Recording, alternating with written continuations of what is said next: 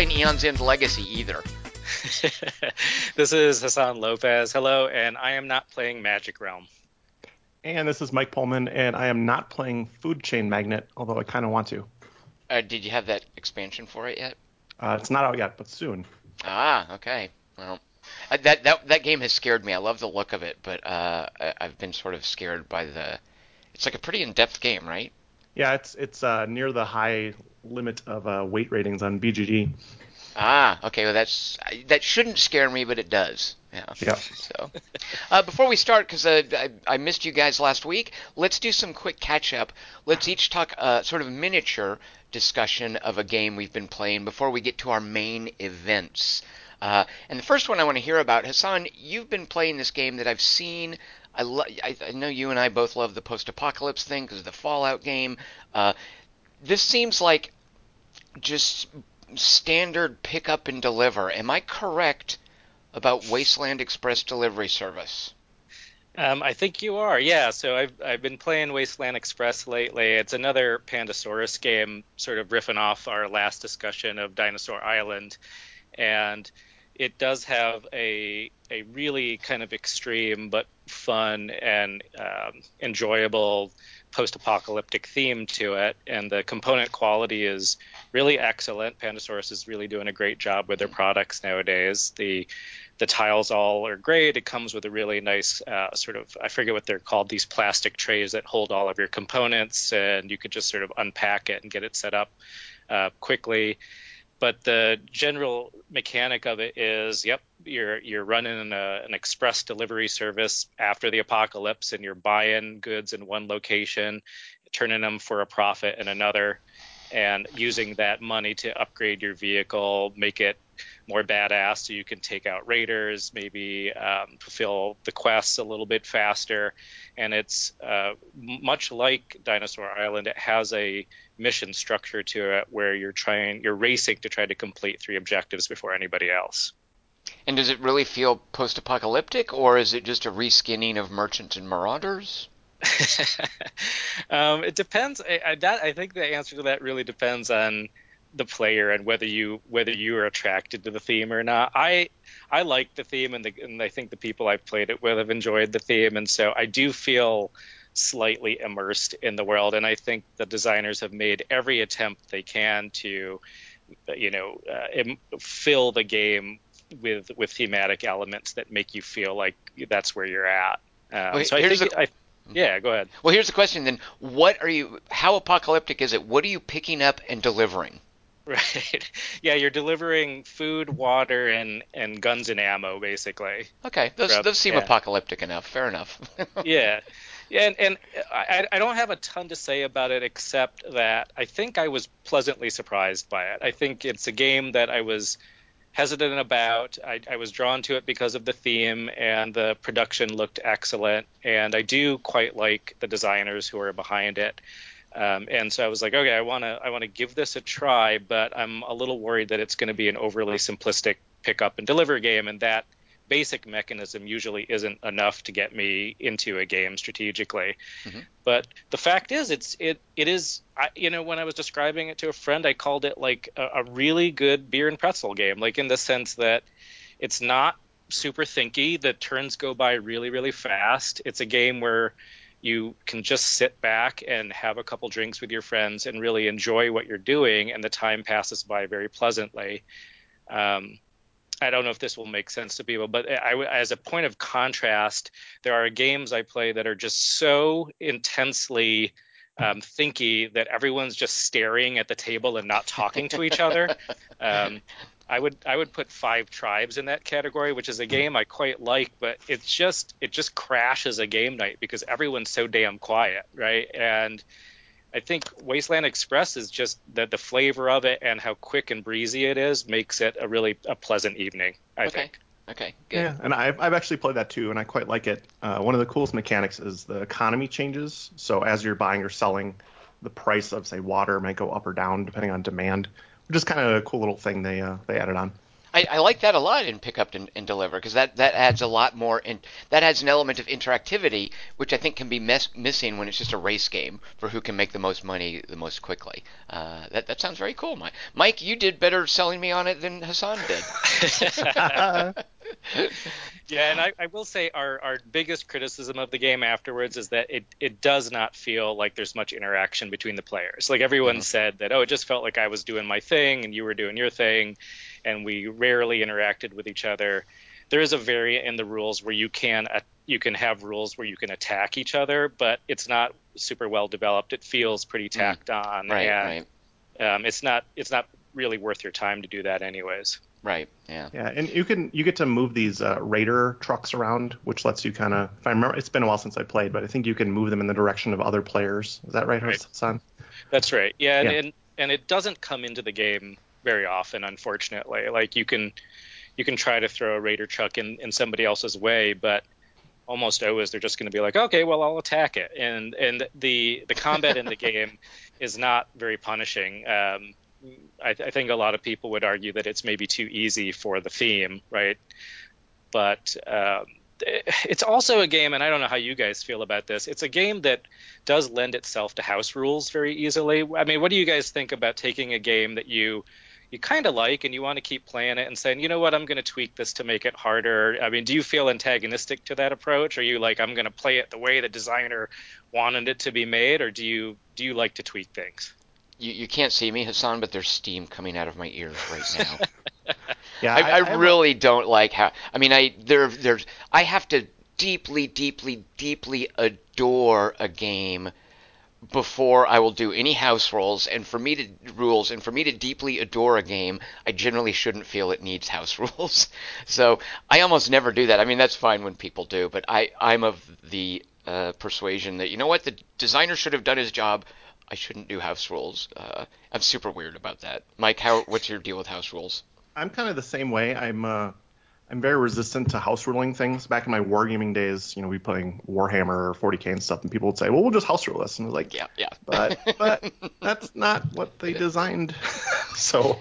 But Hassan, like you, you think Oh, I'm sorry. I go like ahead. Leave, I like to leave things alone, and if it needs a house rule, chances are I just won't keep playing it. exactly, so exactly, Mike. That's my feeling too. If it needs a house rule, I'm I'm not going to bother playing it. Yeah, yeah.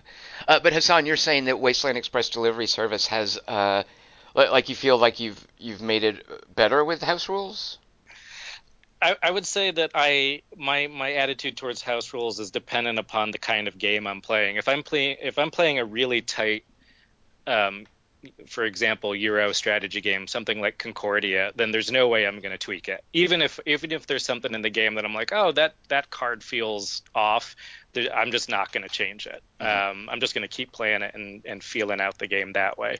But if it's if it's a sandboxy type game like Fallout or like Wasteland Express or like Arkham Horror, which I think you guys are going to talk about, at least the second edition, which I played a ton of um, yeah, I, I, I, I tend to fill those games with house rules. Like I'll type them all up and print it out and remind myself of what my favorite house rules are. And they tend to be uh, rules that I like for either solo play or that just jive with my game group to either maybe speed up the game, make it tighter, make it more vicious, whatever, you know, whatever floats our boat. Right, right. Well, you know, we, we should actually do an episode on house rules because there there are very few games that I've done house rules for, but when I have done it, it's like you, Hassan, is that I, I want to try to make it super official, type it up, be very above board. This is just something I came up with.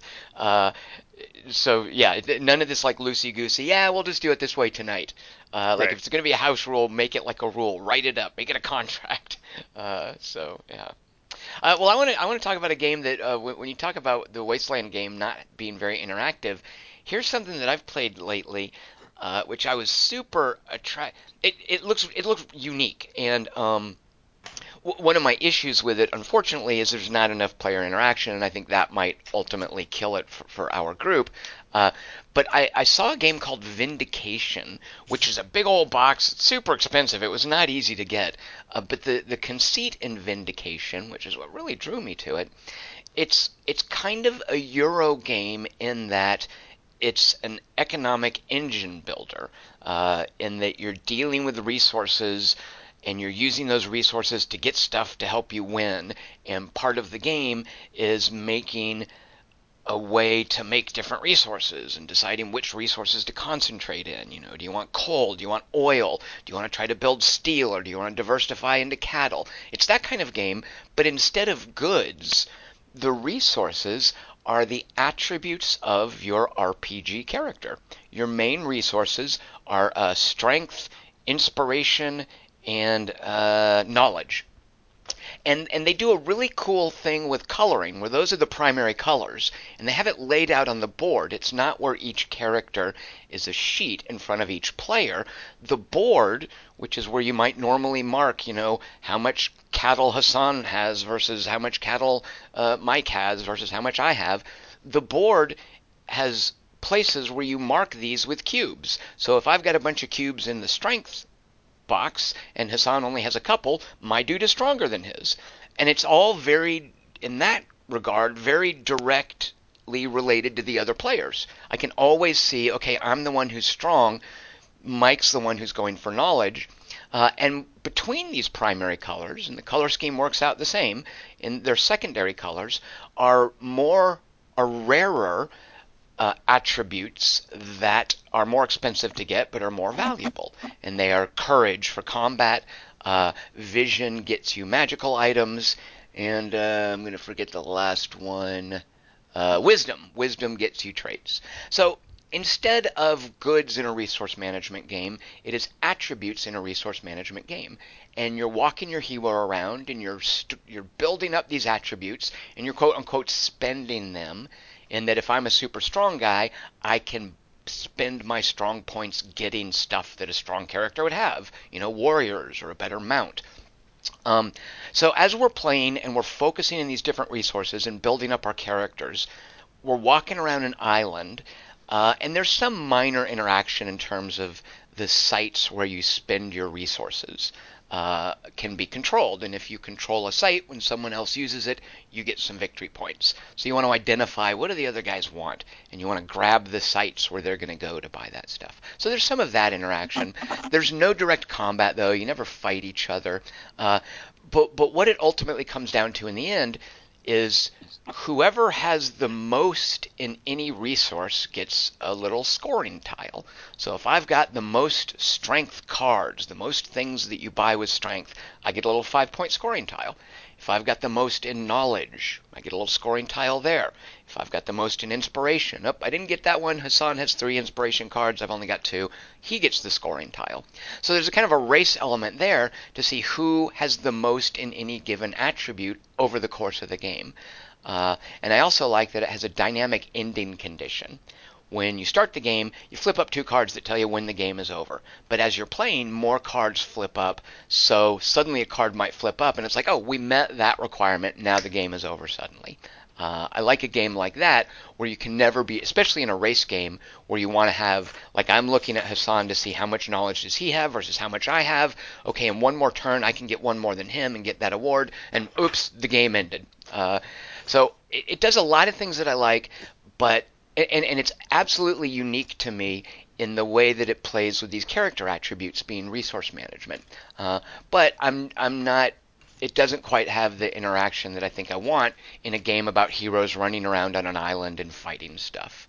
Um, but it is a lovely game. Uh, it's great it's, components. It's, yeah, it's it's one actually, Tom, that I've been super curious about um, to the point where I, I watched you know a bunch of videos for their most recent Kickstarter. So I was I was really curious to hear your thoughts about it. Um, one of my one of my concerns with it was that it has this really cool theme, like you said, that's something that drew you in, um, and yet it is it is a Euro cube pusher, right? Mm-hmm. I mean, you're, you're literally pushing cubes and transforming them into other colored cubes, and then using those cubes to, to purchase points in a sense.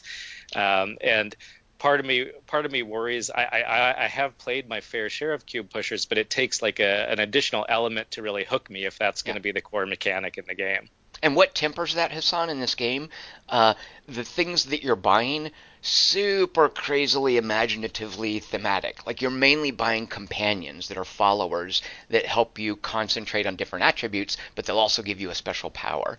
Uh, right. And that that keeps it from being a dry Euro cube pusher. That feels very Ameritrashy, very sort of fantasy. Every character has a name and a title, and then a Right. class for what he or she does. Uh, and when you look at the, you look. I love doing this with the game. You look through the warrior stack, like the strength stack, to see what kind of characters are there, and they're all like warriors and fighters. You look through the knowledge stack, and they're all sages and scribes and teachers and stuff. Uh, so the the what you do with these resources, the actual stuff that you're buying, I really like the flavor there, and I really like how imaginative it is. Uh, it's got lovely artwork on each card. Um, It's Super- got a great look to it for sure. The, they, I think they're the illustrations and the graphic design are just uh, just um, amazing. Um, do you think it's overproduced in the sense of like there's these weird giant miniatures that hardly ever come out and things like that? Yeah, It's weird. There's two. Um, so it's it does this weird thing, and I never know quite how to feel about this, where you play the game, but then there are maybe a half dozen what they call modules, which you can add in. And my temptation when I first sit down to play it is, well, I want all of that stuff, so I'm just going to throw it all in there and teach everybody. But I think it's a it's a weird and it's an esoteric enough game that I couldn't do that. So there's all this content in there, like cards that you use to fight each other more directly, or uh, a race to build a monument, or uh, uh, these these different spell these different magical things you can do, or there's a big miniature where a monster, a big old dragon, can show up in the middle and everybody has to fight it. Um, so there's all these modules in there I haven't used because I've wanted folks to be able to learn the game, and one of them is a big old miniature. Right. That that's pretty much the only miniature. You can buy extra miniatures, which are strictly optional, strictly cosmetic. Um, but my copy, you know, when you buy the game, it's got this molded plastic insert with a bunch of empty spaces for the Right. for the miniatures you didn't buy. And once I realized those weren't gameplay, it's not like um, Lords of Hellas, for instance. Uh, like I'm keenly aware that all the miniatures that I didn't buy for that all have gameplay. Uh, in Vindication, those are just cosmetic, so I don't feel that bad about it. Um, Yeah, I'm I'm with you. I feel I feel a little conflicted about games that come with um, all these optional modules, right? Yeah. That they're like, hey, you know, once you have played the base game, you can slot these modules in, and and Kickstarters nowadays, that's always being used to push Right. replayability and variability. right. And it, the the problem with that is, I think, I mean, really, I think that what we want as gamers is we want a game that hooks us so intensely that we want to play the same damn game over and over and over again to become masters of it, right? And how often does it is it the case that somebody buys a game says, "Oh, I like this enough that I'm going to make my game group play it over and over again," but each time we're going to play a slightly different version of it. Um, I mean, I'm sure people do do that. It's just I'd, I'd much rather be in the situation of like, oh, this game is so good, let's just play the hell out of it until we we're all playing it at a really high level.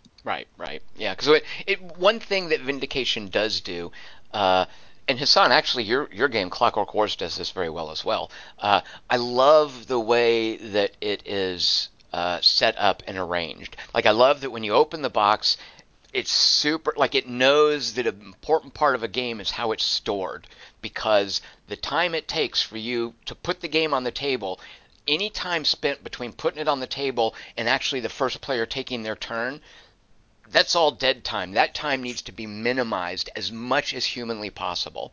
And Right. Vindication is clearly uh, even more so than Clockwork Wars. Like Clockwork Wars, is just super elegant. Everything's got a place. It's pretty clear. Everything you can see what you need. But Vindication, you mentioned those little trays before. Uh, each each player has a little tray with his stuff. The cards each have slots with icons in the plastic insert telling you where they go. Uh, like it's it's so engineered to minimize that time between putting the box on the table and the first player taking his turn. Uh, we are becoming so spoiled as gamers. Everyone should go back and play an Avalon Hill game from 1977 and see what the sh- what shit we were playing with back then, with all these little tiny chits with little tiny pieces of information on them that were incredibly important. and So, no baggies even included to sort Oh my them. provide your own baggies and just deal with it, and you Yeah. play with that, you know.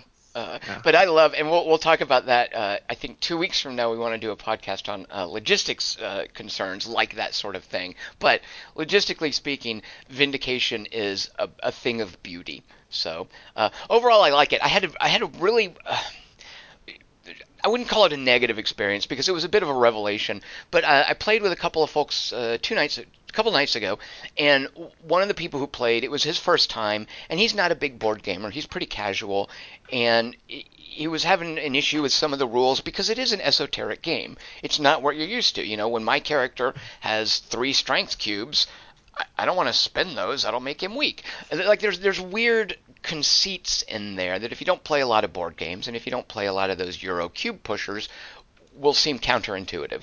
So I was playing with him and he was having some issues getting his head around some of that stuff, but he was into the theme and he was liking it.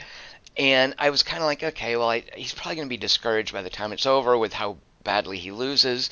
Um, but he like won like far and away, way, way more than the rest of us. Like it was a three-player game, and he had almost twice my points. And I, I was just, is that a sign How'd that of a? make you feel? Uh, well, I so to be fair, I, I saw clearly why it happened. Is he was just like, okay, I'm just going to knuckle down and focus on this one thing, and I was thinking, oh, that's silly of him. He in this game you have to diversify. And what I learned that game is, uh, no, you probably shouldn't diversify. Is you want to focus on a couple of major era, uh, areas in your character. Uh, so it, it taught me about the game, but I also have this thing where if somebody wins the first time they play a game and halfway through the game you realize they didn't even understand certain rules, I always got a face palm at that sort of thing. I don't know if that's a design issue or a me issue or. Uh, yeah, so it, it was just really weird for that to happen in Vindication because I'd convinced myself it was a very carefully tuned Euro cube pusher with Ameritrash trappings. but that's not the case. He just sort of stumbled into a, a, beautiful economic engine that he got going and he ran away with the game. So.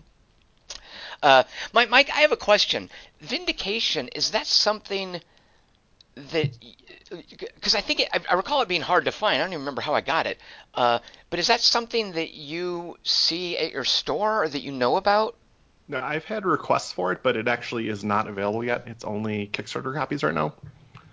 So, so okay, I think I, as a matter of fact, yeah, I think I did get it from Board Game Geek from someone's. Someone had like it was selling their Kickstarter copies. So okay, yeah, it does not exist in stores yet. Okay. Actually, while, while, we, while we were talking, I looked at the distributors, and none of them have it listed for ordering for pre-ordering yet. So I don't know when it's coming out. Okay, so that yeah, that, so it's a hard. So I feel bad if I made anyone want it because it's not easy to get. So. uh, all right, Mike. The the one that I want to uh, I I want to hear what you think. First of all, what is your background, real quick, with Fantasy Flight's Lovecraft games? And second of all, what what do you think of the third edition of Arkham Horror? So I think I've played all of their Lovecraft games, you know, starting with the original Arkham Horror and Elder Sign and Eldritch Horror, uh, Mansions of Madness, both editions. Elder and, Sign is the one that most people miss, so that you've yeah. established your bona fides very well for including that one. Yes. And, and the card games, so I think I've got them all. Mm-hmm. um, and I had a Arkham Horror uh, second edition with you know tons of expansions where you needed about a 10 foot long table to set it all up. Uh, and that got to the point where I didn't really like digging it out anymore because with all the expansions, it was kind of a large endeavor. Um, so then I kind of switched to Eldritch Horror, which I was a little bit more streamlined, um, kind of similar mechanics with gates showing up and stuff. So I was really intrigued when this third edition got announced, uh, and I picked it up right away. But I just finally got a chance to play it because uh, they've changed it from a kind of traditional board with add-on boards into these little hexagon shapes that you kind of pick, which depending on the scenario, uh, like five or six of them, and connect them by streets. Uh, so the board is very modular. It's obviously set up for lots of expansions. Uh, they don't have any yet. Uh, and then the actual mechanics of the game are pretty similar to the original as far as the feel, but how right. it's actually implemented is quite a bit different. Um, for example, instead of the Mythos deck, now they have these little uh, chits you draw out of a container um, there's no gates anymore. It's just these uh, Doom tokens showing up in town you have to kind of get rid of. Um, but then if there's enough Doom tokens in an area, it creates an anomaly, which then gets you to the weird scenarios of maybe going to another plane and those kinds of things. Um, it's still got this sense of, uh, it, and I don't mean this disparagingly, it's just a description, but it's got this whack-a-mole sense still. Yes. That, that, mm-hmm. Yeah. Yep. Uh, and then uh, they did some cool things with the deck as far as for certain things you draw from the top of the deck, some things you draw from the bottom. Uh, and then they stole something from Pandemic uh, when you get this chit that says Gate Burst. You draw a new card and then shuffle the discard pile back into the deck, so the same locations will start getting uh, Doom tokens again. Mm-hmm. So overall, um, you know, we lost pretty terribly on our first attempt, which is not surprising when we're figuring out the rules. And uh, also, by the way, Mike, a good mm-hmm. sign I think of a of a co-op game. Like I, I'm I'm suspicious of any co-op game that I win the first time I play. For sure, yeah. yeah. Co-op games need to be difficult. I know you tend to look at them as solitaire games. but even cooperatively, like I, I think if you, yes. you sit down with a group and you play and you win the first time, there's this sense around the table of, uh, oh, okay, like, uh, okay, well, we don't need to play it again. We've won. Yeah. Yeah. But uh, overall, I'm pretty happy with it. I want to play it again. Um, they did really cool things where instead of just clues lying around the board, uh, they spawn at certain points. Then you shuffle that card into the top of the corresponding area's deck. So you actually have to go have encounters to find those clue tokens, uh, which you then use to uh, you know seal things and and defeat the Elder God. And I, I love that new card play. Uh, uh, the the pandemic stuff you're talking about, and the way that you do put those clue cards in the very top, so you're you're actually going to a place looking for a specific thing to happen that's relating to the story, rather than just drawing cards hoping to get items or heal up or whatever. Uh, I love the lessons that they've they've both learned and cribbed in terms of card play from other games. Uh, yeah, that and, that adds a lot. and I like that those clue those to, uh, cards you put in the decks are specific to the scenario, so they're exactly themed to whatever it is. You know, cultists going around, or so it's very cool in that it's not just generic happenings. It's also stuff going on with the exact story you're doing. Right, because all that stuff used to be in a Mythos deck, like off to the side, and yep. then the table was all pretty much oh, just random, can happen anywhere. Uh, mm-hmm. Uh, but I like how they've folded the scenario stuff into the geographic locations. That that mm-hmm. helps a lot. Yeah. And then other little simple things they improved, like um, starting gear. You don't have to dig through the item decks anymore. They have a card for each character, so this is just their items. So it, I think they learned a lot from their second edition. So uh, uh, overall, I'm pretty happy with it. From their second edition, and also, Mike, I would say from uh, the Arkham Horror card, card game. Mm-hmm. Uh, there, there are elements of that in there as, as well. Uh, I think. Yeah. Yeah. Uh, my so my my two issues with it. You mentioned the board.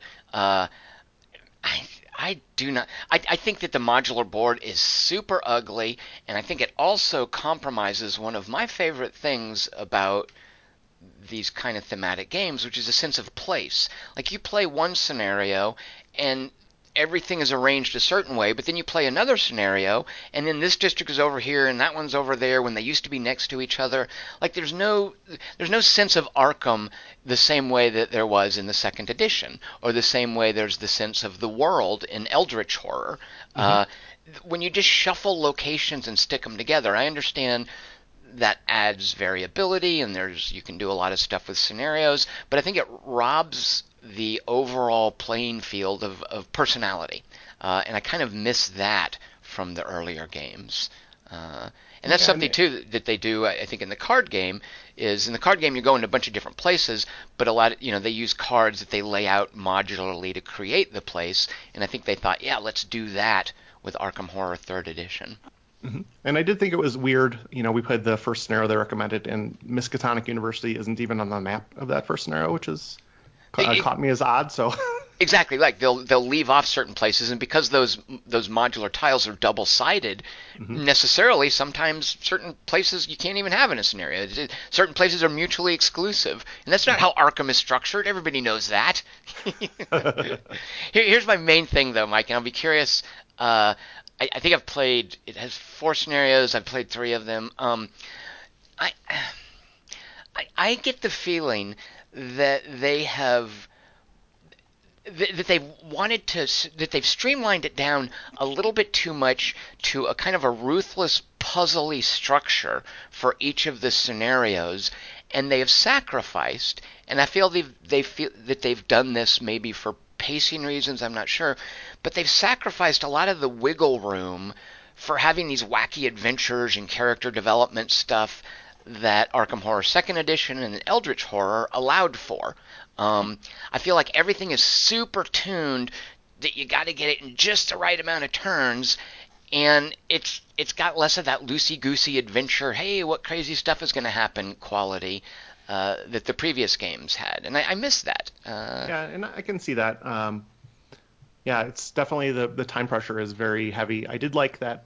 Uh, at least the first time going through the scenarios, you don't actually know what's going to happen. You know, when this occurs, flip this over and read it, and then your your uh, objective changes. Right, now, which is also exactly from the Ar- the Arkham Horror card, card game as well. Right. That, yeah, yep. yeah, yeah. And the card game addresses that long term by having a zillion expansions. So I don't know if they're going to do that the same for the for the uh, board game because you know after I've played all four scenarios, I'm going to know what's happening. right, right. I, it still does have a lot of replay. Like it's not. I, I get what you're saying, but it, there's there's enough randomness in there that I. Let me confess, Mike. Before playing, I look through all of those to see what's going to happen. Oh my gosh! I know. oh dear God! But I feel like it's if they're going to make it like a okay, solve this puzzle, the puzzle optimization thing. I need to know the elements of the puzzle, and and to be fair, to be fair, I don't feel like it detracted from the experience at all for me. Uh, solitaire. Okay. Uh, Tom, so. do you do you flip to the last page of a book or no? Oh my gosh! How dare you equate those two things? You. How dare you? How dare you, sir? there there aren't many games where I am comfortable with being bushwhacked in terms of not knowing what's happening. Like I kind of want to know. I don't want to just play and blindly guess what's going to happen and then flip over a card and oh nope you should have raised this stat instead of that one uh, unless it's built into a scenario by the way if it's built into a scenario where one of several things can happen i'm fine with that uh, but yeah i'm i'm super weird about that sort of hey you don't know what's going to happen in the in the scenario uh, you're gonna, you're gonna have some trouble when you get your copy of Seventh Continent. but see, that's built for that. That it's uh, true. It's a choose your own adventure board game essentially. So yeah, and quit teasing me about Seventh Continent. Oh, when is that gonna be? It's like April now or something. Oh my God, that's so long. uh, so you actually, Mike, you should. Do you have any inside information? Isn't this kind of a long time for Fantasy Flight to have not announced any additional content for Arkham Horror Third Edition? I think so because the game came out just after Halloween. Yeah. Uh, what's going I'm, on I'm over surprised there? there's not at least two expansions out, so I don't know know what's going on. All right, maybe it's dead. Maybe they're done with it. I I, I I've often been curious about how how much they adjust their expansion release schedule based on sales, right? Um, like if I think about something like Fallout, I think that I wonder if they were like, okay, let's see if it really blows up, and if it does, we're going to really shift the team to crank out, you know, an expansion every quarter, right? Um, the the card game seemed like it really blew up, and so they've been, I think, supporting that very very strongly. Yeah. Oh yeah. And I yeah. and I wonder if uh, the board game plus the card game plus Eldritch still being a, a, very popular game is just making it tough for them to find a, a, a carve out another niche for this game. I yeah, right. And as, not... and, as, and as far as sales go, I actually sell mansions more than anything as far as the other Lovecraft games. Interesting. Yep. Does mansions have any sold add-on oh, content? Oh, has a whole bunch of them actually.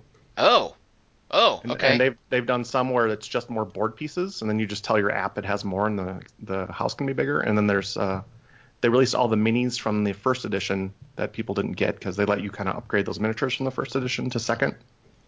Oh, so you're, you're... Couple... go go ahead. Sorry. So they had a couple boxes of the minis you could have gotten from Mansion's first edition to play in second to kind of catch up. You're making me super glad I don't like Mansions of Madness. Well, we, we we still need to have a conversation about app supported games because we, I think it would I think it would be interesting. Yes, yeah. yes, definitely. Yeah. Uh, let's get to our main events. Uh, th- this podcast for what we've really been playing.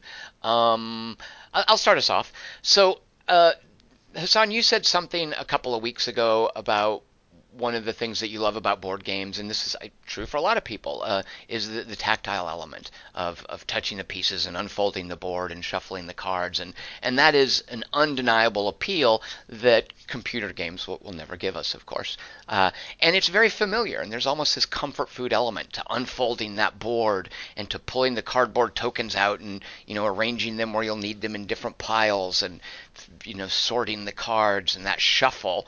Uh, and as people are setting up the game. It's like here you shuffle these cards, here you sort these tokens, uh, and we're so used like so many games these days have miniatures that you're picking up and you're moving around, and all of these under your fingertips are a very very familiar feel. I've been playing something lately that I only recently realized offers none of that and it is too it's like it makes it feel qualitatively different literally as i'm playing it in that in this game i never touch a piece of cardboard. I never move a token. I'm never shuffling cardboard uh, paper cards. There are no miniatures. Uh, there's no cardboard board. This game is entirely different materials and you handle them in a different way that makes it feel literally like something you've never done before.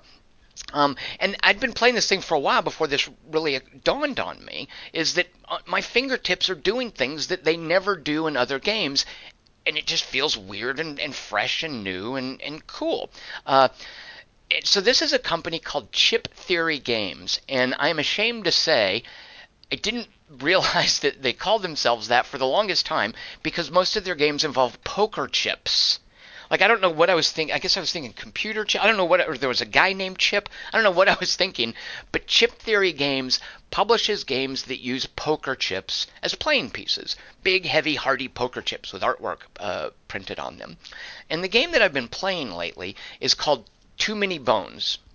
So, real quick, I want to take an opportunity. If you're listening to to this podcast, uh, let me just throw a number at you, and I'm going to give you the opportunity to turn off this podcast because you might save $364.60. I'm just going to float that number, and I'm about to speak very approvingly of something that basically costs that much. So now is the time.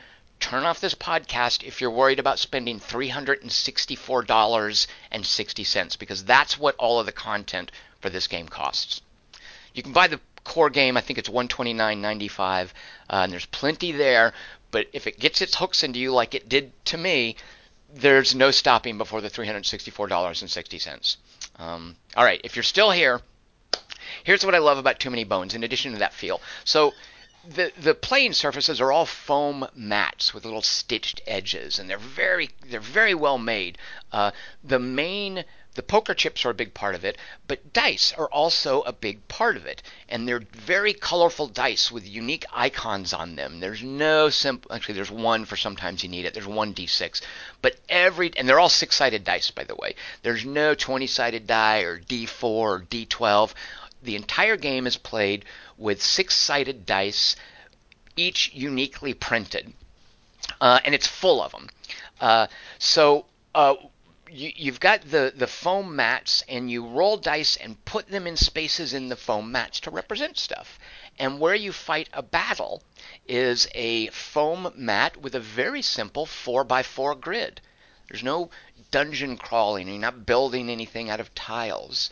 Uh, and then a character on that battle map is a stack of poker chips, each one representing a hit point. So when you take damage or when you do damage, you're lifting a stack of poker chips and taking, you know, the appropriate number off for how much damage you, you took and then putting it back. When you're moving a character, you're scooting a, a stack of poker chips. And now I don't play poker, but in my experience, you cannot put poker chips in front of someone without them fingering them. Like poker chips are eminently fingerable. And there's a lot of that in Too Many Bones because that's instead of minis, instead of figures or cardboard tokens, they're stacks of poker chips that are used to represent things. So you've got the poker chips, and even there, there's some cards in the game. Cards are a relatively minor part of it, but even the cards in Too Many Bones, they're not paper. They're made out of this PVC plastic, which is super slippery, but also very durable. Uh, it shuffles really neatly. It's really gratifying to shuffle them because of how how how well they slide together. There's like no friction, which can also cause problems. Whenever I've showed someone this game, invariably if someone lifts the cards out, they'll like fly everywhere because they're not used to handling plastic cards that are that slippery with each other. Mm. Um, so the components feel completely different from other games that you've played, uh, and that in and of itself isn't why I like Too Many Bones, that's just something that that I hit upon uh, after having played for quite a while. Is this doesn't feel like anything else that I've played. The reason that I really like Too Many Bones is. Uh, it's it's a fantasy adventure game where you're building up characters and you're working your way through randomized encounters to beat a boss at the end of the randomized encounters, and you're improving your character as you go. Uh, a lot of games do this where you're building up a character and they try to make the characters feel different by giving them different elements of resource management or different skills or abilities. And some games are better than others at this. Gloomhaven, for instance, is very, very good at that. There's a, a, a widely overlooked game called Mistfall that does really cool card shenanigans in different ways for different classes of characters. Um, I, I, I think that Too Many Bones is at this point my absolute favorite character building game for how distinct each character feels. Mm. And what it reminds me of is uh, another one of my all-time favorite co-op solitaire games is called Spirit Island, and Spirit Island has such unique dynamics for each of the in that game you're playing gods for each of the gods that you play, uh, and then the synergies amongst the gods, and there's a whole bunch of them in the box. And you know you play one and you just want to play the others and okay now i want to try this one. Spirit island is this generous just addicting gratifying toy box of different dynamics for each different god. And nothing uh, too many bones is right up there with spirit island. And i think far and away better than any similar game where they're trying to make asymmetrical characters. Um, and the way they do this is each character is is represented with a foam mat where you can plug in the little dice, and then a big old plastic sheet instead of cardboard. It's a you know it's a, like an eight and a half by eleven sheet, uh, and on one side it's a list of all 16 of that character's dice, and it breaks down every die face, tells you what each one does, and then on the other side is an explanation of the character's dynamics. So each character is simply that sheet, a foam mat, and 16 dice. No cards, no tokens. You don't have to look up anything in the rules. It's all there on the sheet. When you buy the core game, the $129.95, you get four characters. If you buy this uh, $90 standalone add-on that they just released called Undertow, you get four more characters. They also sell individually four characters for $25 each. So all told, when, if you're in for the $364.60, uh, shipping not included, by the way. If you're in for all of that, you get 12 characters. And my God, each one of these 12 characters, I, I've only I've only played like f- six of them, and I, I'm dying to play the other six, but I'm too invested in playing the ones that I'm currently playing. Uh, so each of the characters, the the guys at Chip Theory Games are really good at expressing different kinds of characters using the mechanics of their dice and this very simple battle mat, which is a 4x4 grid, which you would think that seems awfully limiting. But no, because they've abstracted a lot of stuff, they play with it a lot to make it feel like different kinds of events and different kinds of battles and different kinds of enemies with different vocabularies. Um, so, for instance, uh, on the 4x4 grid, you know, you can move around orthogonally your stack of poker chips, and then the monsters are also stacks of poker chips. The very top chip is information about the monster. Um, for instance, something that flies. You know, normally a flying creature in this kind of game would just get to move a long ways and it would ignore terrain. But on a 4x4 grid, you can't really do that. What, what are you going to do with a flying creature? How are you going to express a creature that can fly? What they do is a flying creature, every time that it finishes its turn, you take a little status die. And this is an example of how they use dice instead of tokens. There's a status die that'll have on one side poison, on another side bleeding, and it'll have numbers where you can decrement the poison's effect as it uh, wears down over time. On one side of the status die is a wing and it means something is flying. So at the end of a flying creature's turn, you take this little status die with a wing and you put it on top of the stack of poker chips that represents the eagle or whatever it is, or the griffin, or the manticore, whatever you're fighting. You put it on top of there, and now that creature cannot be targeted by anyone. Hmm. It's flown away. And then next turn, you take it off and then you move the stack to the weakest unit of yours on the board, and it attacks it. So this represents in the parameters of this little 4x4 grid a creature that flies away and then dives down on somebody who's weak. And that's this consistent way of building personality for flying creatures. So that when you see a flying creature, you're like, ah, uh, you know, my weak guys are going to be vulnerable. I can only attack it every other turn. Um, they've done a great job with a relatively few verbs and spaces and pieces expressing the idea of flying. And mm. Too Many Bones is chock full of this kind of stuff in terms of the monsters, in terms of the character builds, in terms of the effects like poison and flight.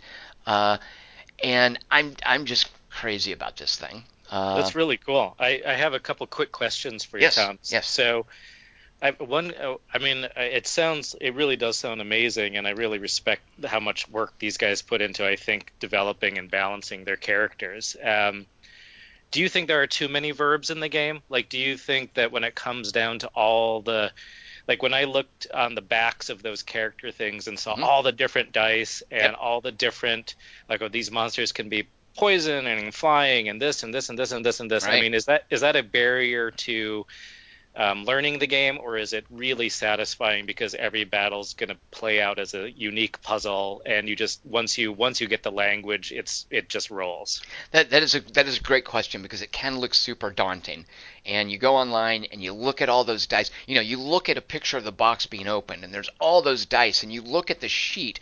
Like the way I described it made it sound pretty elegant, but these sheets are crammed full of information. Oh like, yeah. It's, it's, yeah. it's, small print. There's boxes that are set out. Uh, and you might think, oh my God, what a mess. What an Ameritrash mess. Um, but for a couple of reasons, uh, I, I, think it's not an issue. One of the reasons is uh, that when you play an adventure, uh, in any any time you sit down to play, what you're doing there's a campaign mode which I'm a little iffy on, but anytime you sit down to play, you are working your way through a number of randomized battles, and each battle is a card you draw, and it tells you how to lay out the battle. And then after a certain number of those, you have to fight the boss. And the boss is going to be a difficult battle. So ideally, you've leveled up your characters over the preceding battles to be powerful enough to fight the boss. The boss that you're going to fight against is going to limit the creatures that are in the mix that you will encounter.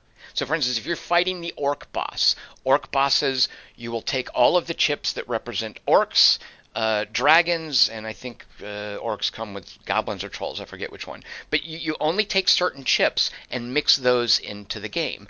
Right. And Too Many Bones is super good about, you know, only the dragon creatures fly. That whole flight mechanic I played, I, I mentioned, you will never encounter that unless you're fighting a boss that tells you to use the dragon creatures. Uh, poison, poison mechanic. That's only the creatures out of the bog. Uh, actually, I lied about flight. There are beasts that fly as well. But but for the most part, these these unique verbs and abilities are limited to specific types of monsters. In any given gameplay session, you're only going to deal with a handful of those types of monsters. Uh, so you're only going to have it's going to parse out only a few of the verbs at a time. You know, there's a list of I, I think 30 different special abilities, uh, and most of those you won't encounter on any given uh, adventure. But gotcha. the more the more important way that I think it limits this is when you look at all those dice for each character, because each character 16 dice, and that's that's above and beyond the basic attack, defense, number of actions you get, and hit points dice. Like those are also dice. So basically, any given character is the position of 20 different dice. However, when you start out a character, you get pretty much none of those. Those 16 dice they're off the table for the most part. You've just got your your hit points, your uh, number of actions you get, your attack, and your defense. You've just got four numbers to look at, all represented with a d6. As you level up, you are choosing that that piece of uh, plastic, which I'm wiggling right now. that's a menu. You are looking at this, deciding, okay, I'm going to level up, and each foam mat has a skill tree uh, printed on it, where the dice are sitting off to one side, and when you level up, it's basically a matter each time you, you level, you pick a die and you put it in that foam mat according to the skill tree. You can't just jump ahead, you can't choose all 16 of them. Certain dice have prerequisites that are clearly laid out in, uh, in ink on the foam mat. Uh, so you're picking you're layering in some of the same beginning dice every time, but then the character build can expand in multiple directions as you play. So, for instance, the first time you play, like the healer, the healer is the basic, uh, super easy archetype. Everybody knows how healers work. Uh, you can choose your healing, of course, that's one tree, but the healer also has a tree for these buffs that it that he can apply to other characters but they come with a risk of accidentally poisoning himself. The idea is that he's playing with uh, with potions. Um, so one game you might just go on straight healing. You might work your way down that tree. Another game you might explore these little potions. Uh, he's also got like poison darts that he shoots, and and those can be improved. And so on a third game you might explore that tree. And the nature of the game is such that for the most part, any given boss that you fight you're only ever going to get to work maybe one and a half of the skill trees. So it's forcing you to look at a menu of verbs and decide which ones you want to try, uh, rather rather than saying, "Okay, here's 16 dice, figure it out." Um, right. And I'm also, I'm always, frust- I'm always frustrated with when when designers make a really cool skill tree and that's just calling out to try different things, and then you realize over the course of a game or a campaign that you can actually fill the whole damn thing out and you're just going to get everything by the end. So exactly. I, I, I, like the tough choices that it forces you to make when you're like, oh, what, what am I going to do this particular session? Right, right, yeah. And, and their, their character builds are super clever. Like they've got one guy, there's a, there's a guy who uh, builds robots, and it's a pretty straightforward thing. Is he's a he's it's like a pet class, um, and the die that he rolls sits in the center of the little grid, and it has an arrow that that you can depending on how you turn the die that points at one of the adjacent things on the grid and that little die in the middle that's it's like a clock dial you know imagine the eight squares around the central square and the central square is where you put the die and it's got a, a hand pointing in one direction however you turn that die activates one of the eight squares around it and that's your robot you know, these eight squares around it are the different robot abilities, like a gun or an air horn to stun people, or armor so that it can tank. Uh, and so whenever I roll that little, whenever I uh, roll for my robot to come out, I'm pointing that central die towards one of its skills. When you upgrade that central die, it's got two hands on it now. So now it can fire, you know, it can point at two different places on those eight places around the central die, and my robot has two abilities. Then when I upgrade that, it's not just the two hands, it's a sweep, it's a range between the two hands where I put it down, and now I've got like four adjacent dice around that central die, and, and my robot has all four of those abilities. Um, so even in, in, in, that instance, and that's just one part of his build, uh, the, the kind of robot that you build and the different capabilities that you research and how many of them you can use and how they're positioned. Those are all part of this one character's build, and no other character of the 12 characters has anything like that.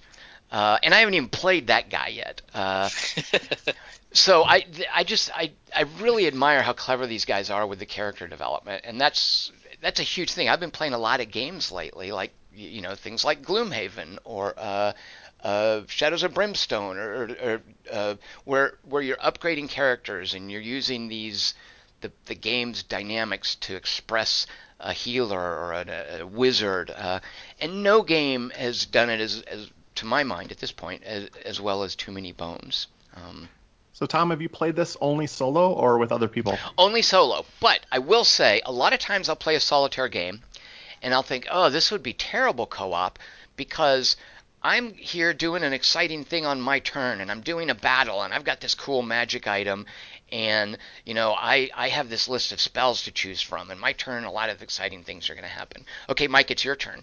Oh you're the cleric? Uh, just heal me two hit points. Okay we're done with you. Now it's Hassan's right. turn. Uh, because of how rich the character builds are in too many bones I, I think this is one of those co-op games where everybody is going to have a lot of cool stuff to do. It's also a game, too, where everybody levels up the same. When you flip over a card to do a battle, you either pass the battle or you don't pass the battle. If everybody gets killed, you don't pass the battle, you don't get the reward. If at least one person survives, didn't matter if you died, no big deal. As long as at least one person survives, everybody gets the reward. So everybody's leveling up in lockstep and gaining the same amount of advancement and the same additional number of dice to consider. Uh, so I think everybody's everybody uh, is basically getting more complex characters at the same rate. And even if you're doing something as simple as healing, you still have interesting and difficult choices to make. So I play it solitaire, and a lot of solitaire games I play, I think, man, I would never want to force my friends to play this. Too Many Bones it, like Spirit Island, by the way, is like, oh man, I really want to show my friends this.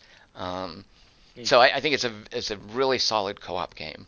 Cool. And one, one last thing. Oh, go ahead. Yeah. Sorry. I was gonna say, is there persistence between games? Like, if you advance your character, does that carry over, or do you start over at the beginning each time? Twenty four ninety five, Mike, is the price for Tyranny, the campaign expansion. uh, and I don't I, I, don't recommend it. It's not. Uh, it, it, feels really obligatory. It's one one place where I was like, yeah, they, they really bunted on this. Uh, you can string together. So the the core game comes with seven bosses. And then if mm-hmm. you buy Undertow, which is the standalone expansion, that's another seven bosses. Uh, and when you play, you either draw randomly or pick one of the bosses. And you're like, okay, we're going to fight our way towards this guy and see if we can beat him. Uh, their little campaign thing is just, hey, uh, randomly draw a boss, and then you're going to flip up a campaign card. And if you beat that boss, you can carry over one or two elements when you fight the next boss. Yeah, yeah, and yeah. you can uh, and you can draw scars, which is a negative buff that you stick on your character. And now you can only use two attack dice instead of three. So there's an obligatory campaign, but and I normally love campaigns, and I normally, Mike, really need what you're talking about, mm-hmm. but uh, I, I don't here. Like I, okay. I, I feel really if you're gonna if you really don't want to spend the full uh, three hundred sixty four dollars and sixty cents, you can get that down to about three hundred and forty dollars by skipping the campaign expansion. Uh, yeah, I just added all of these to my cart here, and it's with there's a couple like uh there's like an ally pack and an adventure map. Yeah, I was gonna say, and I I went all like, in for those, Mike. Because that gets it up to four hundred and seventeen dollars. Yep, yep, and I I went ahead and got those because yeah, I just I'm, I'm you can get a mat for the for tracking the your your progress. You can buy heavier poker chips. So the poker chips are awesome. They're super heavy. They've got great printing on them. They're durable. They just clack together great. But when you're making a stack of poker chips, most of them are these red chips that represent health. And in the core game, those red chips that represent health are super flimsy, super slippery plastic chips, not the heavy plastic. So they're constantly sliding around. It's super easy to like knock. When you fight a boss that has like nine hit points, that's huge. It's a super tall stack, and it's super easy to like knock it over, and they slip.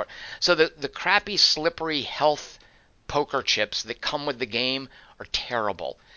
But twenty four ninety five, you can buy super heavy health poker chips, which I I went ahead and oh, did because it God. I know, I know. So is this game worth eight Euro games that are thirty dollars each or forty dollars each? I could not tell someone what something is worth because that means different things to different people. But I can say, as someone who has been on uh, several buying sprees lately, I have not regretted this. This is yeah, this is the only one that I've not regretted for a moment. Other ones I've certainly had misgivings about, uh, and I'm talking about where you really buy into a whole group of things. Uh, but this is one that I've had no misgivings about. Like it, it's a lot of money for, for me for, for any person, uh, and I, I haven't regretted it at all. Uh, cool. So, That's great. And, and, real real quick before we go, because I I could babble on forever about this. Uh, I want to say one more thing that I really like about it, and that's the variety of battles that you have with the encounters. Because you flip over a card, you've got an encounter. It's on that 4x4 grid. The monsters have personality. The character build that you create, that has personality. That has a lot of variability, a lot of flexibility there. Even the battles that flip up, these guys manage to do some really clever stuff with that simple grid and the way the battles work. And I just want to point out a lot of times it's say you just fight these creatures and maybe there's this one optional modifier, this choice you can make. But sometimes you'll flip up a card and the guys at Chip Theory Games get really playful. So, for instance, there's a card that represents, hey, you've walked into a forest and there's there's small game everywhere. Go crazy hunting. And it tells you on the card, on this 4x4 grid, take one poker chip and put one on each space on the grid. Now you have a certain amount of turns to kill as many of those one hit point creatures as you can. And every turn, the creatures will consolidate, whereas a, a, creature that's adjacent to another one will go on, on, top of another one. So they get harder to kill over time. But it's this weird little just puzzle where you're running around punching things with one hit points, and then they've slightly got a couple more hit points, and it's harder to kill them. And eventually there's like one big stack that you're chasing down and trying to kill. Every poker chip that you kill, it says hey, you, you hunted game, you feed yourself really well, you're, you're full. Every poker chip you kill, put it on your mat, and those are extra hit points you have in the next battle.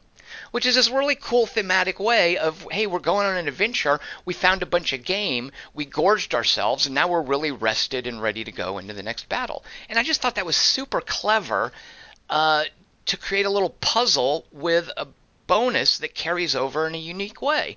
Uh, I just fought a battle that says, okay, in this battle, instead of fighting the normal units that you would fight, there is an endless supply of level 1 super easy units. Two of them come out every turn. You can never win by killing everyone, which is how you normally win. Instead, every time you kill a guy, flip it over to the other side, and now it's a dead body. And the fiction, when you come to this particular uh, encounter, is there's a, a, river crossing, but monsters are constantly fighting over the river crossing, and they've destroyed the bridge, and the only way to get across is to kill enough monsters and use their bodies as a bridge. So the whole goal in this game is you've got to flip these bodies over and manipulate them where you've got a straight line down one of the columns. And the moment that you get that last body in a straight line, and you can use your actions to move them, but it, even then it becomes a difficult puzzle. The moment you get this straight line going, you've won because you've created a bridge across the river. And that's like a super cool, like a bunch of weak things come out, and they still have their unique abilities. You know, some of them might fly, some of them might cause poison, but what I've got to do is move them into a specific position and kill them to create this little line. Um, Another thing, and this is the last thing I'll mention, uh, you draw a card that says, hey, you've come across a, a camp a, hospital camp of monsters. They're diseased monsters. Uh, they're they're really sick. They're not up to full health. Uh, you can uh, you can fight them if you want. Uh, there's a bunch of them, but each one only has two hit points. So draw a bunch of random monsters like you normally would according to the rules, but each one only has two hit points. Uh, go and and you're like, okay, that's great. They're super weak as long as I can kill them quickly some of the monsters that I drew were uh, trolls who heal.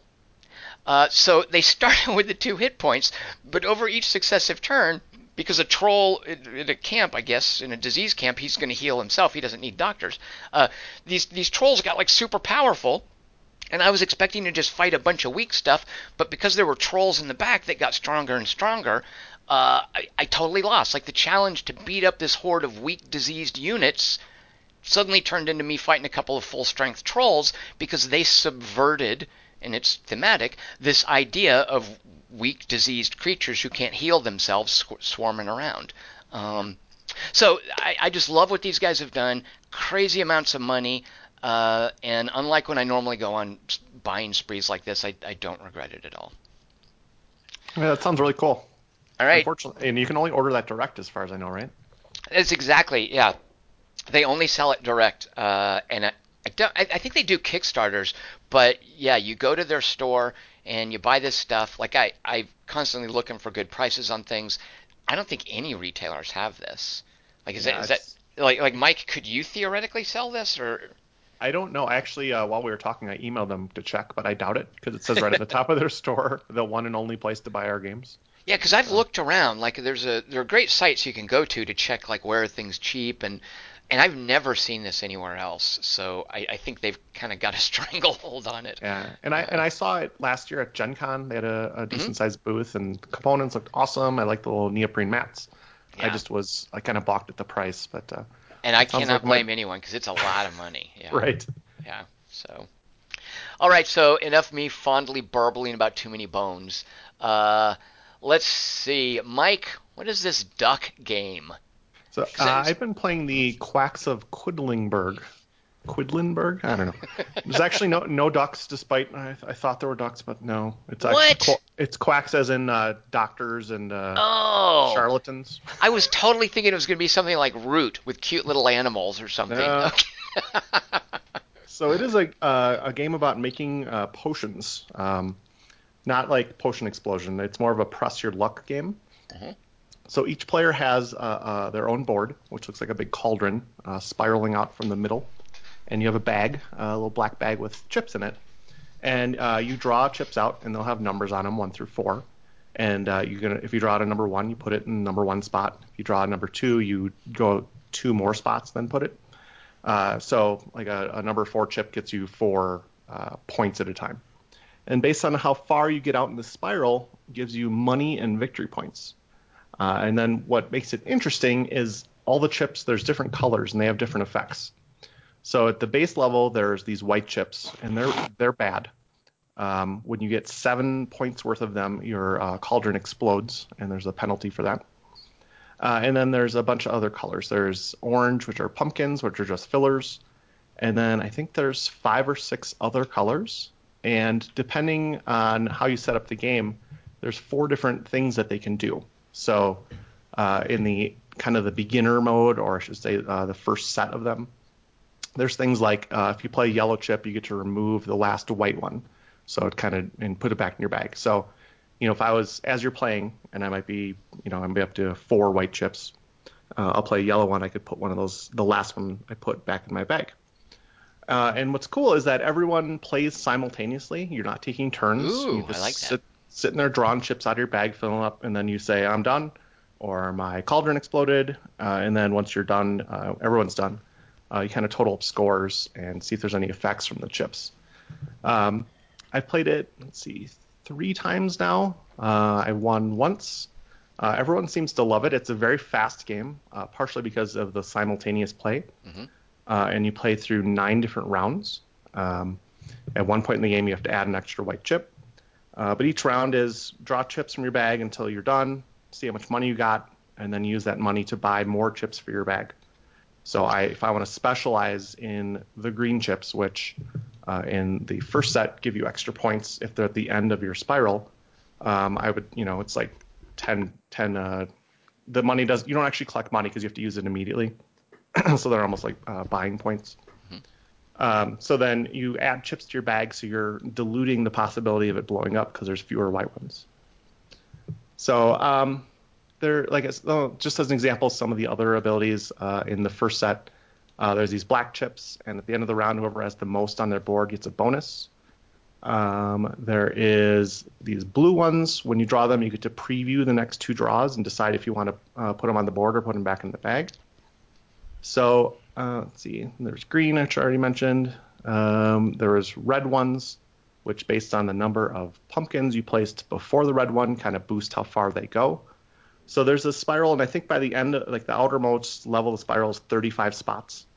So you're drawing and trying to get all the way up there, and at, at, that level, you're getting a whole bunch of you're getting 35 points worth of buying, and I think 15 victory points. Um, so then, uh, you know, it, you're uh, you're building, uh, going through these rounds over nine different rounds, uh, and then just uh, totaling up score at the end. It sounds like. It, do you know uh, Roll for the Galaxy? I have not played Roll for the Galaxy. I've played uh, uh, Race for the Galaxy, but not Roll.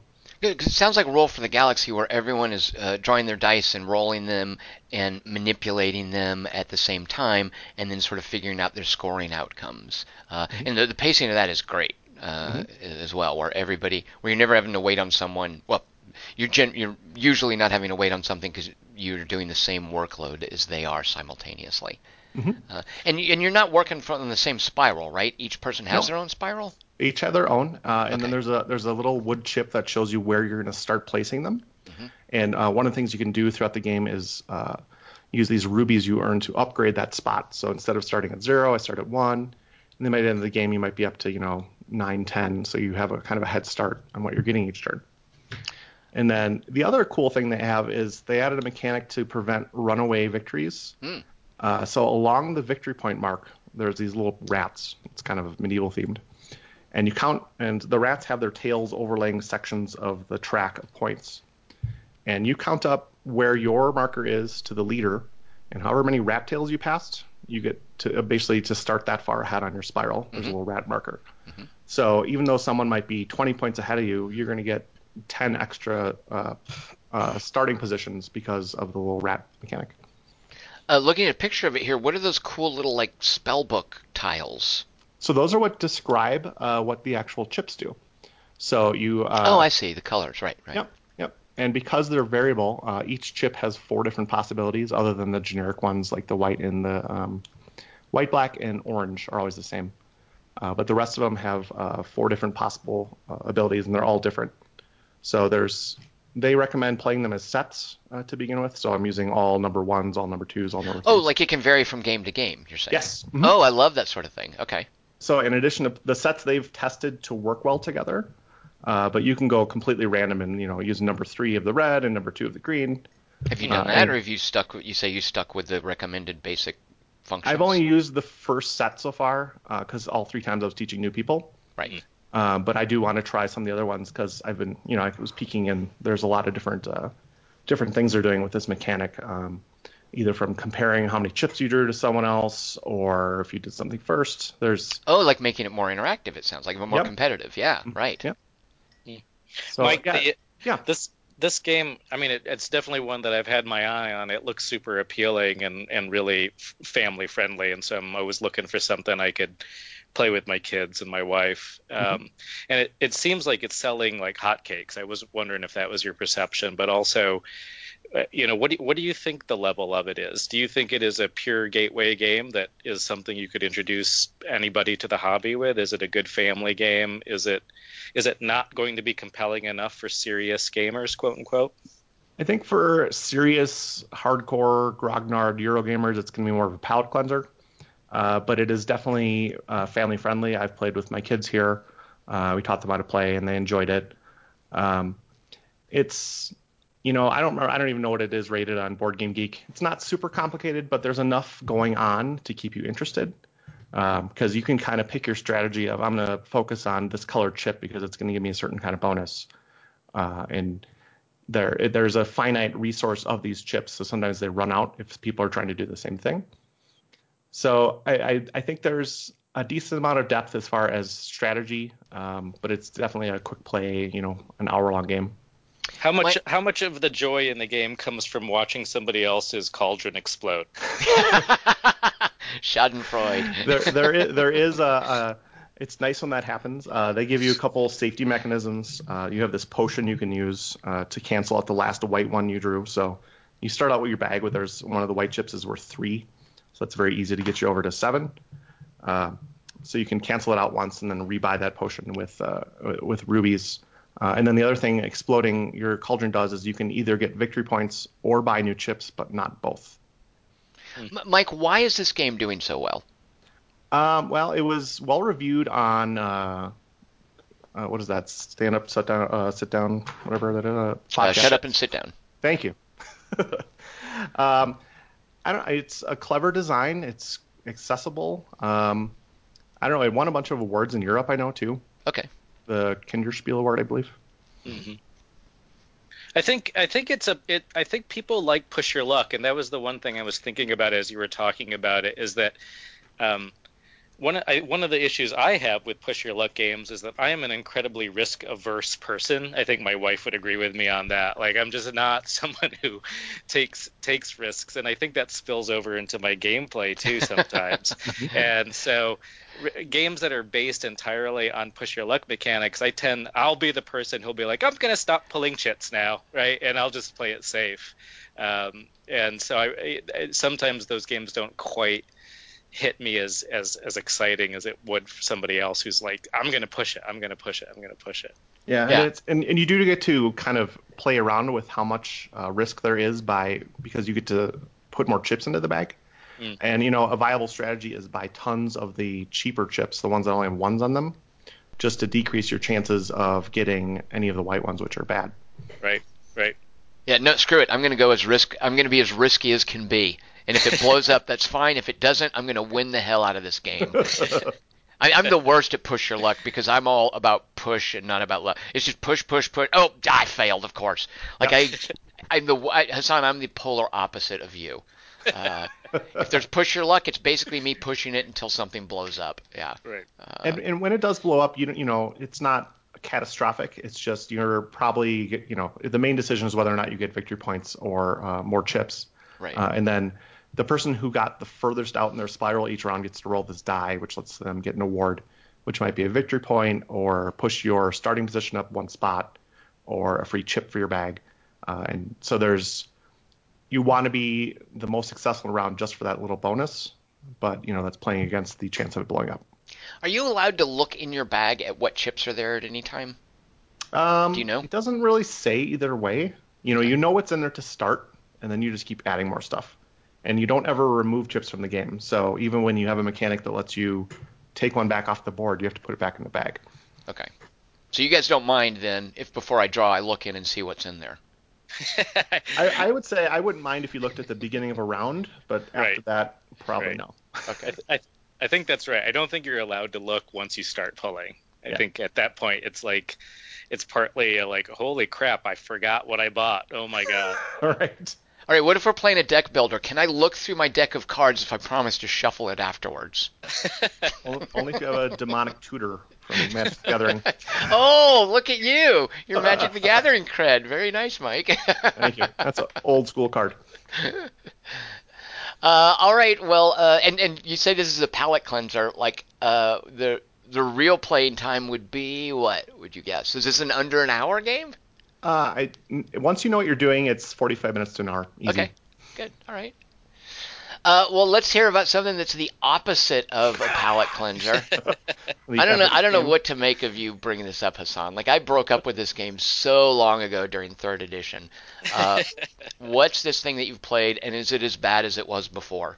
Um, I'm gonna try to convince you and maybe uh, people in the audience to give uh, Twilight Imperium a try. Yeah. Okay. I, I mean, part part of my goal in this is that I'm I'm almost talking to myself, um, a version of myself like from a year ago who was like, I'm never gonna play that stupid game. That That's looks, where I am. Yep, exactly. That looks awful, and it looks like a mess, and it looks like a game from 1997. And um, but I, I am gonna I am gonna wax pretty positive about this. I've had a good experience with it, and with the caveat that I've only played fourth edition once, and with a group of there was only four of us, and there I know there are Twilight Imperium snobs out there who are gonna say, "Oh, you played four players? That's the worst way to play," you know. Um, so I'll What say, meaning? uh, what you need at least five is the idea? Yeah, that you Okay. need at least five or six to make Okay. it make it Uh, Six, make- six is the max, right? Yeah, yeah. Okay. six- Yeah, I, I played third a couple times, but never fourth, so I'm curious. Yeah, me too. I'm, I'm in the same boat as Mike here. Yeah, so the quick summary is um, that this is a, a Fantasy Flight product. This is their fourth edition. The first edition, which was designed by Christian Petersen, the, the recently retired head of FFG, um, came out in 1997, and this is their their newest version. Many people would say it's the most streamlined edition that they've come out with. Um, it is a competitive game of galactic conquest. So if you've ever played like a computer game like Masters of Orion, this is in theory the the one of the one of the best board game approximations of that experience that you can have. Um, it's a, it's a 4x game with I think um, emphasis on the expand, exploit, and exterminate part of the game. Um, and the general the general feel of the game is what you might expect from just looking at it, which is you're going to start at a set of home planets. Everybody there's a, there's a map in the center of the table that is made up of all these different hexes, and on these hexes are different planets. And you're going to start with a fleet, and you're slowly going to expand your fleet and conquer these various planets. As you conquer them, you will be taking over the resources that they can offer to you. And there are only two resources that they can offer which i think is is nice. That's fairly streamlined. Um, you're going to use those resources to typically um, you know upgrade both your technology or build more ships for your fleet. And eventually um, what you're trying to accomplish is not to exterminate all the other players, but rather to fulfill a certain number of objectives. Um, some of the objectives are worth one point. Eventually, you'll be unlocking two point objectives, and the first player who hits a certain um, threshold of points, typically 10, I think that's for the regular game, um, is going to be the winner. And um, I'm not going to talk about you know changes from third edition. Uh, Mike would probably be able to talk about that more than I can. There is a really good. I will throw a shout out to the Shut Up and Sit Down guys. They did a pretty cool amateur documentary called Space Lions, which is worth a watch if you're if you're interested in Twilight Imperium. It it it tracks the development of fourth edition um, with them actually you know getting an inside look at some of the, the the meetings that FFG had as they were coming up with the idea for fourth edition, and it's pretty it's pretty cool. Um, I will say that I think that the end result was successful. I think that this is what I would call a, a very satisfying definitive edition. It, it, feels very very complete. It doesn't feel like it needs any expansions, which is I think something that third edition suffered from is it kind of labored under the weight of all these editions, right? Um, that built up over time. But you, you buy fourth edition, which is pricey, but you're getting a really, really complete game in that sense. Mm-hmm. Um, so what I think what I what I'll what I'd like to chat about is I'm going to start with a brief bad, move to a big good, and then end with another bad. That's going to be my flow here. Um, so the, the, the brief but obvious bad is that it's a long game. It definitely is, and you know they I think they tried to emphasize that oh fourth edition is streamlined, you can get it done much faster. But the fact is it's still long. You're still going to need um, you know, in our case, we were, were four players. It took us 10 hours to finish our game. And, oh. and we're and, and we are ten hours. ugh. And we are slow. I, will say that we are generally slow people, and we were learning the game, and we we ended up breaking it up over multiple sessions, which I think I, I mentioned to you guys before. So we didn't set aside an entire Saturday to play it. Right. And I, I think I preferred it that way. I'm not sure how what my emotional response to the game would be if we had set aside a single day and kind of um, suffered through the exhaustion of, of one complete session. I know that that's how people typically play it and like to play it, but I I quite enjoyed breaking it up. Um, it made me it, it, it, gave me the feeling of still like this really epic game with a great build up and arc, which is what something I'm going to talk about. But um, just when I was starting to get really tired by all the decision making, we got to go home and take a break. Um, uh, a quick question about that that game. Like, is is this one of those games where over the course of ten hours, I know the whole time I don't have a chance of winning because Mike is doing so well? like, or is there any catch-up mechanic? Or because I actually like that's one of my issues with long games isn't the time per se, right. but long games that shut out players who are just spinning their wheels waiting for someone else to win. Is that, does it address that in any way? Well, you're you're you're you've spoiled my my end bad. Oh, but that's fine. i am going to bring it up now because I, this is a game that um, I, there absolutely can be surprise wins. So, in fact, I, I would argue that this is a game where if you take a quick lead, that's actually a really bad idea, right? Because you you will paint a target on your head, and it is very easy to gang up on the leader. And I think that's part of the politics of the game. And I don't see it as actually a, a negative feature. I think it's an interesting. It's one of those games where it's it's interesting to try to sit in second place um, mm-hmm. and bide your time, and then do a mad rush for four or five victory points in a single turn and win the game. Mm-hmm. And I think that's by design for sure. But Tom, you're absolutely right. Um, this is this is definitely a game where one person certainly could just have a really shitty time, and that that shitty time might start at like the the second or third hour, and there's still three to four hours more to go in the game. Right. right. And I'm not sure how how you would address that. Right. It's just like somebody gets somebody gets slammed somebody makes a, a, couple mistakes somebody gets their fleet absolutely slammed they get their homeworld captured and they're just reeling and maybe they have just a couple ships and a couple planets that everybody's like oh okay we'll let you hold on to that. But really at that point i have no idea what you would do you know? Um, you could maybe try to politically weasel your way back into the game but you're going to be suffering and you're going to be having kind of a bad time. Right right Okay, then what's the good thing? Because that's that's a tough thing to overcome for for, Sure. for me. Yeah. Totally. No, and I, I totally get that, especially like you said in a long game. It's one Yeah. thing if that's a 60 minute game. Right. Um, but in an eight hour game, yeah, no, totally.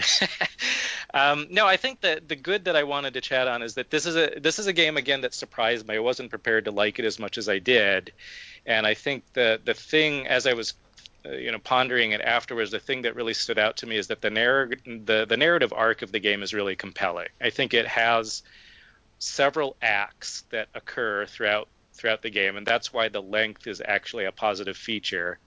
And each of those acts will appeal to a different kind of player. So the the beginning of the game is very much a phase of slow expansion and growth which is very satisfying to you know um, quote unquote builders right? Like people who like that feeling of oh i'm building and growing and i'm gathering resources and building up my planets and i'm not really running into anybody yet and this is this is great. And that's going to be your first you know hour or two of the game. Then you're going to start touching borders with people um, initiating trade. The the central planet in the galaxy is this planet called Mecatol Rex, and once somebody um, takes that planet over, it initiates something called the agenda phase, which is basically a political phase. And all of this this arc of the game, this part of the game is is very satisfying to negotiators, people who really enjoy social negotiation in their game. And that really is a, a major part of Twilight Imperium is being able to navigate alliances effectively. And the game has some very satisfying rules um, to support that. I think, and maybe in our last podcast, I talked about how I actually don't like social negotiation in my war games, but I actually found it really satisfying in Twilight Imperium, in part because I think the game's rules support it in a, in a very clever way. It's none of this Uh, diplomacy nonsense where Mike and I go off in a room and talk to each other and make an agreement, or or Settlers of Catan where I'm trying to sheep shop a piece of wood for sheep, or like it's all Right. very codified, right? It is, it is, and and and there is there is still room for two people. Like, I mean, this would be a really annoying example, but if you were playing against, um, you know, a couple, like a husband and wife team, and they're like, well, we're just not gonna attack each other, and we're just gonna be really nice to each other the whole game. Okay, that would be really fucking annoying, right? And, and um, there's no way you can get around that, but. The, there are these special cards that you can exchange for very specific favors, and the cards are really clever and interesting.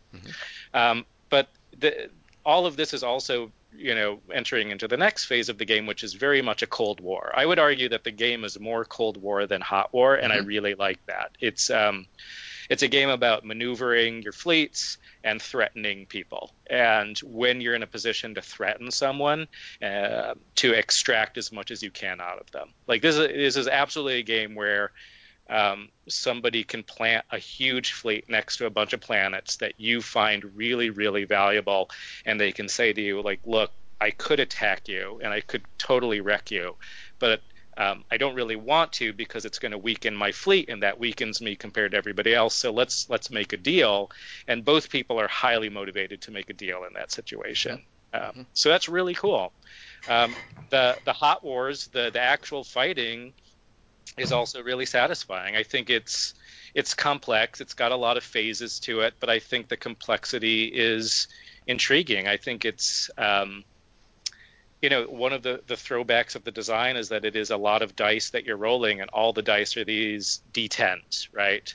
And a ship's gonna basically hit if it if it rolls a certain number or higher. So the better ships have lower numbers, right? So um, a fighter, which is a very weak ship, only hits on a nine or a ten, but a dreadnought might hit on a six or higher. And I think that's a pretty intuitive system because it easily lets you calculate percentages, which I, I think makes it very easy to to look at a, a battle and say, okay, I think I have an advantage here, right? Um, and another part of the battles that we found intriguing is that there's a nice balance between the space warfare and the the planetary Oh, right, right. conquest, the the ground forces. So I'll just use an example. One of the guys in our game, Dave, was playing the barony of Letnev, which is basically I mean, they all have absurd names, so we'll just get that out of the way. But the the, the barony is a very aggressive race, and he started with a very strong initial fleet. and he Dave's also a very aggressive player, so he immediately started shoving that fleet in our face and taking over our, our territory and, and threatening us. Um, but there came a point mid game where he realized, we all realized, that he had this insanely powerful fleet with no ground forces. So he could sort of go into, um, you know, a hex and destroy uh, somebody's fleet but he wouldn't be able to actually land on the planets and take them over. So that was it was it was funny and it was interesting and it was very thematic. It's like right. here's this this asshole alien that's going around but doesn't doesn't didn't know to bring enough infantry to actually take over the planet. Right. Have fun flying around in space where you can't get anything. Yeah. yeah. Uh, yeah, and the, and the, the, last thing I'll say about the the positive in, in terms of um, the narrative arc, it's I, I, I found it a very immersive game, and I think the immersiveness largely does come from the diversity of the factions. I mm-hmm. think that each of the factions allows for a different play style and gives you some some cool strategic hooks. They all start with special powers and certain unique uh, technologies and unique ships that they might start with that encourage you to play a certain way but don't force you. I think it still allows for a very sandbox style game. Like if you want to play the Xxcha, which is they're literally space turtles, and so you would expect them to to be a turtling type race. But if you want to play them super aggressive, you can. Um, it's going to be a little bit harder, and you're not going to be playing to your strengths necessarily, but you could totally do that. So I, I see it as kind of a Ameritrash done right in the sense that it's it's it's racial asymmetry, it's starting player asymmetry that is is is quite diverse, but doesn't uh, pigeonhole you into playing a particular way. Am I correct that there are 17 factions in the game? Yeah, there are there are a lot, and they, and they did shove them all into this fourth edition, which is really cool. Aren't aren't a bunch of those like useless, or, or uh, are they rated like are they oh, rated oh, by like some newbie friendly or? Uh, there's i mean there as you might guess for a game like this and that has this much history there's an insane amount of conversation and discussion online about which are the tier one races and which are tier two and da da da da da da da. But for a bunch of newbies like us we we didn't know what the hell we were doing. So did we, you guys we, draw randomly or how did you decide? No, we, we picked ones that looked like they sat well with us. Like I picked the Xxcha because I do kind of like to turtle in my games, and so I was like, yeah, that that sits well with me. And Dave, you know, did pick the assholes because yeah, that's the kind of player he likes to be. So, uh, so Hassan, does this still use the? In third, it had this mechanic where each turn would start with you drafting a card that was your primary action. Oh, I love and that then, Puerto Rico thing. Yeah, that's yeah. correct. And, that, and, then everyone else got to use like this the lesser version of the action, if I remember correctly. That's correct. Yeah, the okay. strategy cards. Yep. Yep. And and there I would say again I'm sort of speaking to to me from a year ago. Like one impression I had of Twilight Imperium is that it was very much an I go, you wait type of game, right? Like where, oh my God, my turns are going to take forever and you guys are all just going to be looking at your phone. But it's not like that at all. it's it's really super engaging and the strategy cards are one reason for that. Like Tom just referenced the, the, the Puerto Rico element. Like you're you're you're playing your strategy card and you're getting the primary action but everybody else at the table then has a choice of whether they want to use the secondary but they do have to spend a very valuable resource to, to do that. So it's a really cool decision to make um, and you're not sure what the order of the strategy cards coming out is going to be. So uh, it's i would say that it is a mentally taxing and exhausting game where uh, the decisions are constant and the part of the reason why they're exhausting is because they have vast implications. Like if you make a mistake or two in this game, you're really screwed. Right. And and and that that does lead to the concern we expressed earlier, which is if you if you do make a couple mistakes and you do get slammed, oh man, I you know, yeah, you're in you're in for a world of hurt at that point. One of the, the, the debates around third edition that I remember is there was a card that you would take, and I forget if it meant you go first or last, but it would give you one of the ten objective points you needed to win. Mm-hmm. Uh, so that naturally, the people who skipped that card and they wanted something that let them do uh, an action in accordance with whatever strategy they were chasing. They're like, okay, I don't need that objective point. Like they would feel that if you ever could take the objective point, card, you have to take it, and it has to do a round robin around the table in order to keep everyone, in order to keep someone from pulling ahead by just picking that card. Uh, Yeah. Is And that I- I card remember still it there? Yep. I remember it being something like if you picked it, you were the last person to go, but then you were the first pick the next round or something like that too.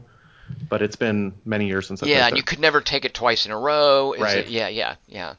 Well, uh, yeah. Again, I don't know how it worked in third, but there there is a card like that now. It's called the Imperial card, and you only get a point if you control Mecatol Rex, which is at the center of the galaxy. So, Oh. so what? One thing that happened in in our game is that I.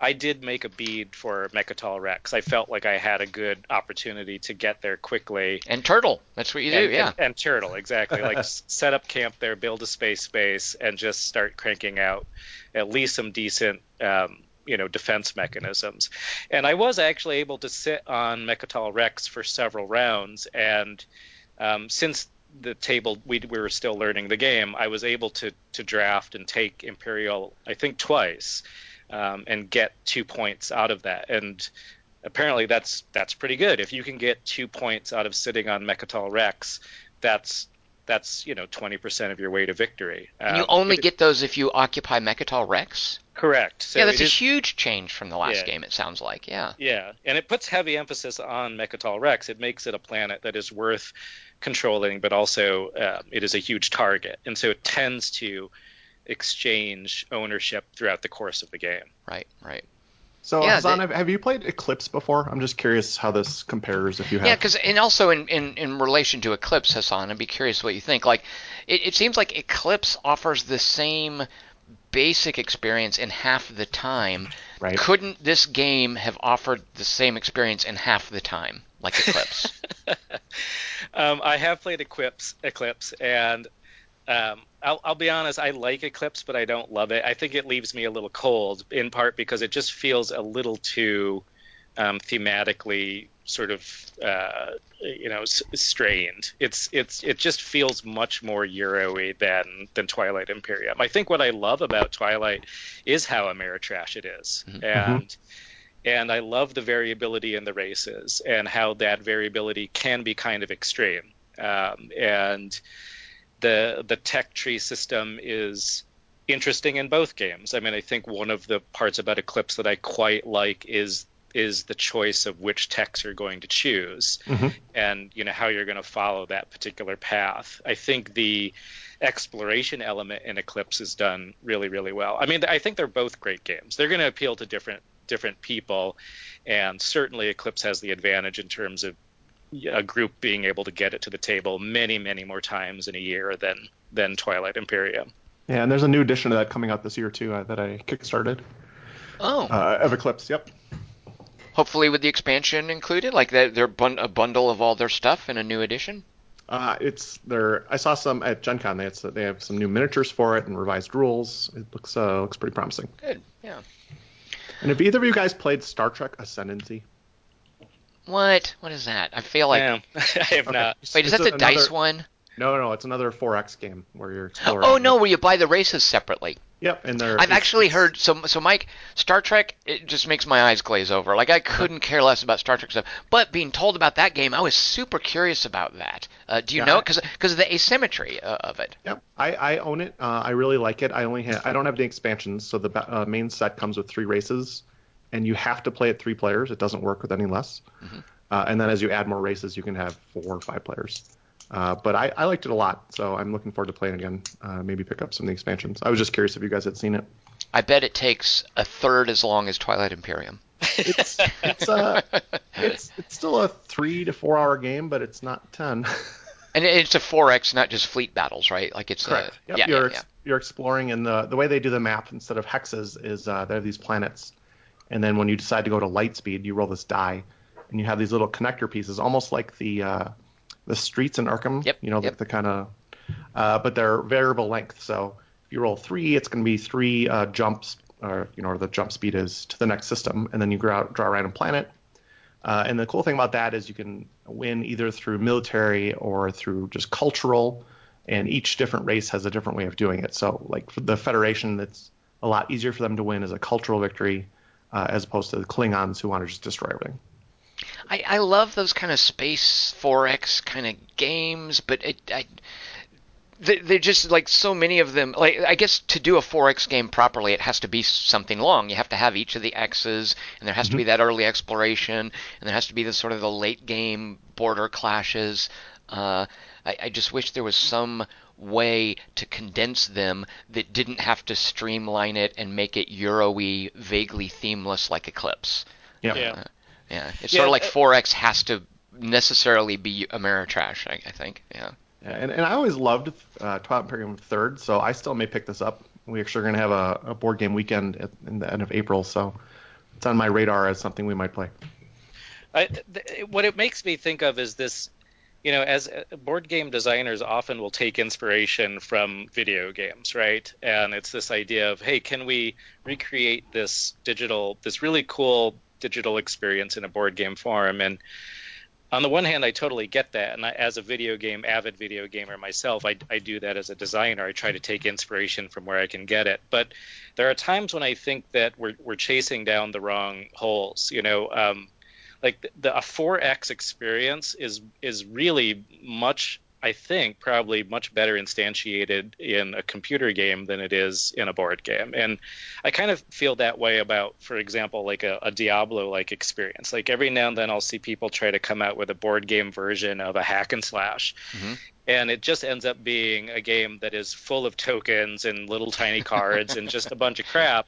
And I'm just I I, I, can't, I look at that I'm just like why aren't you just playing Diablo instead, right? And I, I do think there are there are times when board gamers uh, designers should uh, were fooled into thinking that that these are valid paths to take when really we should be trying to play to the strengths of what a board game can do better than a digital game. Right. right. Um, and and I I don't know it's it's it's tough because obviously 4X is going to appeal to so many people. You have such a great audience there already. Right? Part I mean I, part of it too, Hassan, is I think of a 4X game as almost always a, a, solitaire thing. Like I take my time, I'm building my civilization, I run into some like dumb AI guys and I maybe trick them with diplomacy or, or fight them. But when I sit down and play a 4X, it's like a 10 hour experience that I'm doing on my own at my leisure, uh, at whatever pace I want.